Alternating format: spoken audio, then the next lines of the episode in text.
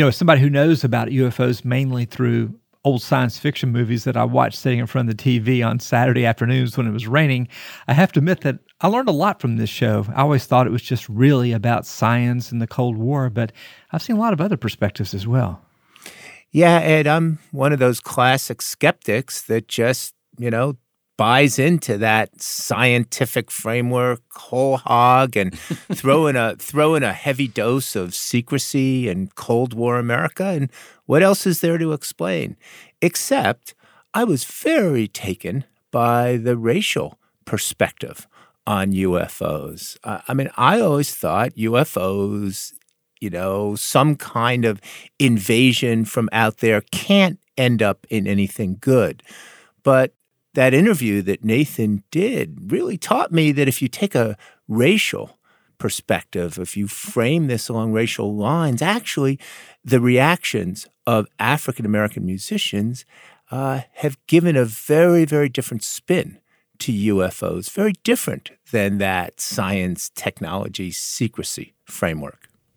Well, that's that's the thing about even the African American reference, right? Is that you know it's really as much about community as anything, um, and it really connects in a powerful way to a spiritual frame or, or, a way in which people imagined objects in the sky to be extensions of communities on the ground. I mean, there are references in the Bible that people have long pointed to as being the existence of something beyond the human experience. We call them miracles in one era, UFOs in the next, or even you know John Winthrop, the famous Puritan lawyer, writes in his journal in 1639 about seeing objects in the sky that we would basically call a UFO experience from colonial America. Um, so it ought not surprise us that people are bringing a lens that is religious and spiritual, and by its very nature, a kind of communitarian vision to this idea of UFOs, the paranormal, or possibly even folks from outer space to go back to your beloved Sacramento Bee, I mean, you're talking about all of these small towns, communities at the beginning of the 20th century that kind of sense they're no longer really mainstream America and very eager to become a part of mainstream America. But what I loved also about that story of even small town America is that people are also thinking about secrecy. They're thinking about possibility in the future. I mean, in that case, it's about folks who might be secretly inventing the next wave of technological innovation, right? Yeah, so it's not yeah. government secrets, but the secrets of that dentist down the down the road with that big barn, and you don't know what he's building in there. I mean, there's a sense of mystery. Did you say that. building or billing?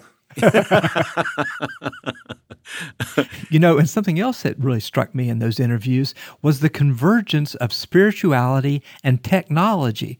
Things that we often think may be diametrically opposed actually seem to be merging quite often in these interviews.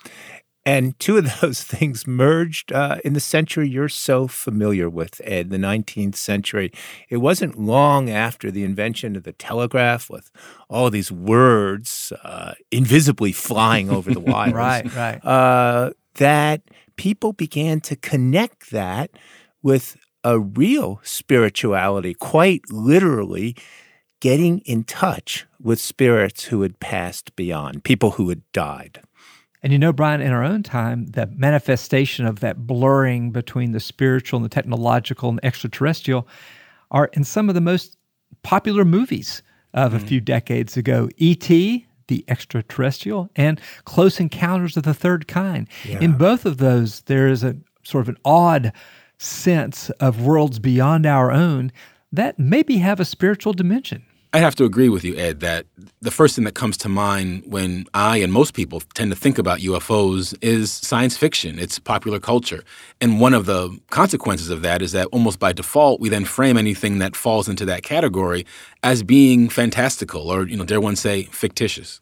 Um, but I think it's it's also very clear that regardless of if our reference is pop culture or if it's you know the history of UFOs by way of reading the Sacramento Bee, right? That UFOs have a history, whether you believe in them or not. Um, and I think that fact really is a powerful reminder of, you know, one, that people constantly have frames that themselves have limitations in whatever era that they live, and that maybe perhaps our current frame, in spite of all of its science and certainty, certainly certainty that comes from a, a position of faith, may not be able to account for everything that exists out there or even between us.